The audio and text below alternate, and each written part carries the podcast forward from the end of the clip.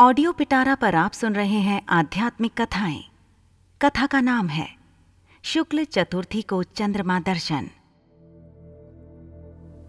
एक बार नंदकिशोर ने सनत कुमारों से कहा कि चौथ के चंद्रमा के दर्शन करने से श्री कृष्ण पर जो लांछन लगा था वह सिद्धि विनायक व्रत करने से ही दूर हुआ था।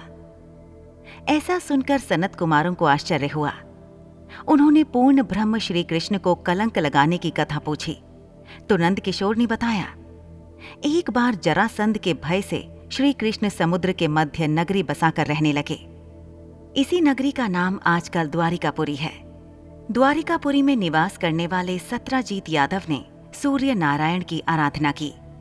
तब भगवान सूर्य ने उसे नित्य 8 भार सोना देने वाली स्यमन्तक नामक मणि अपने गले से उतार कर दे दी। मणि पाकर सत्राजीत यादव जब समाज में गया तो श्री कृष्ण ने उस मणि को प्राप्त करने की इच्छा व्यक्त की। सत्राजीत ने वह मणि श्री कृष्ण को न देकर अपने भाई प्रसेनजित को दे दी। एक दिन प्रसेनजित घोड़े पर चढ़कर शिकार के लिए गया। वहां एक शेर ने उसे मार डाला और मणि ले ली। रीछों का राजा जामवंत उस सिंह को मारकर मणि लेकर गुफा में चला गया। जब प्रसेनजित कई दिनों तक शिकार से न लौटा तो सत्राजीत को बड़ा दुख हुआ। उसने सोचा श्री कृष्ण ने ही मणि प्राप्त करने के लिए उसका वध कर दिया होगा। अतः बिना किसी प्रकार की जानकारी जुटाए उसने प्रचार कर दिया कि श्री कृष्ण ने प्रसेनजित को मारकर स्यमन्तक मणि छीन ली है। इस लोक निंदा के निवारण के लिए श्री कृष्ण बहुत से लोगों के साथ प्रसेनजित को ढूंढने वन में गए। वहां पर प्रसेनजित को शेर द्वारा मार डालना और शेर को रीछ द्वारा मारने के चिन्ह उन्हें मिल गए।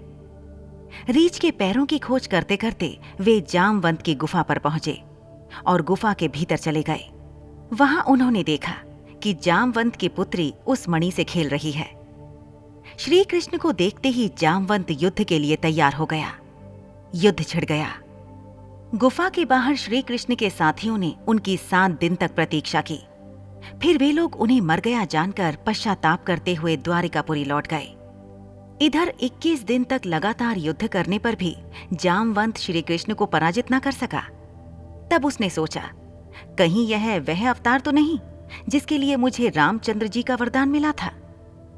यह पुष्टि होने पर उसने अपनी कन्या का विवाह श्री कृष्ण के साथ कर दिया और मणि दहेज में दे दी। श्री कृष्ण जब मणि लेकर वापस आए तो सत्राजीत अपने किए पर बहुत लज्जित हुआ। इस लज्जा से मुक्त होने के लिए उसने भी अपनी पुत्री का विवाह श्री कृष्ण के साथ कर दिया। कुछ समय के बाद श्री कृष्ण किसी काम से इंद्रप्रस्थ चले गए। तब अक्रूर तथा ऋतुवर्मा की राय से शतधनवा यादव ने सत्राजीत को मारकर मणि अपने कब्जे में ले ली। सत्राजीत की मौत का समाचार जब श्री कृष्ण को मिला तो वे तत्काल द्वारिका पहुंचे। वे शतधनवा को मारकर मणि छीनने को तैयार हो गए। इस कार्य में सहायता के लिए बलराम भी तैयार थे। यह जानकर शतधनवा ने मणि अक्रूर को दे दी और स्वयं भाग निकला। श्री कृष्ण ने उसका पीछा करके उसे मार तो डाला पर मणि उन्हें नहीं मिल पाई। बलराम जी भी वहां पहुंचे। श्री कृष्ण ने उन्हें बताया कि मणि इसके पास नहीं है। बलराम जी को विश्वास न हुआ। वे अप्रसन्न होकर विदर्भ चले गए।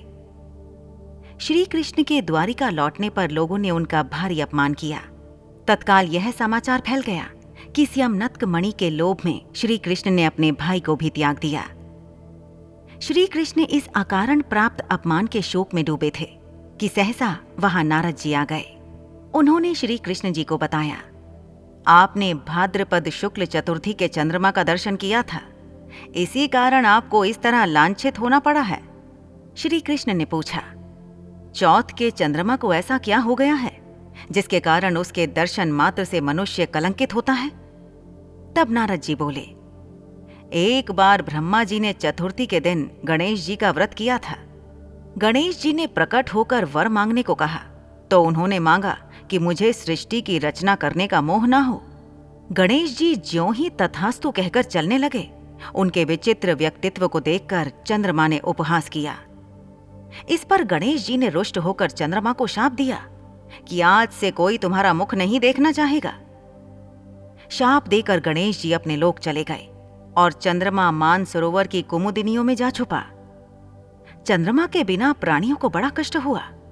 उनके कष्ट को देखकर ब्रह्मा जी की आज्ञा से सारे देवताओं के व्रत से प्रसन्न होकर गणेश जी ने वरदान दिया कि अब चंद्रमा शाप से मुक्त तो हो जाएगा, पर भाद्रपद शुक्ल चतुर्थी को जो भी चंद्रमा के दर्शन करेगा उसे चोरी आदि का झूठा लांछन जरूर लगेगा, किंतु जो मनुष्य प्रत्येक द्वितीया को दर्शन करता रहेगा वह इस लांछन से बच जाएगा।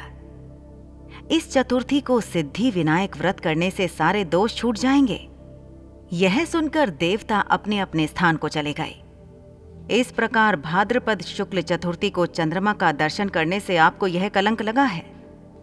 तब श्री कृष्ण ने कलंक से मुक्त होने के लिए यही व्रत किया था। ऐसी ही इंटरेस्टिंग किताबें कुछ बेहतरीन आवाजों में सुनिए सिर्फ ऑडियो पिटारा पर।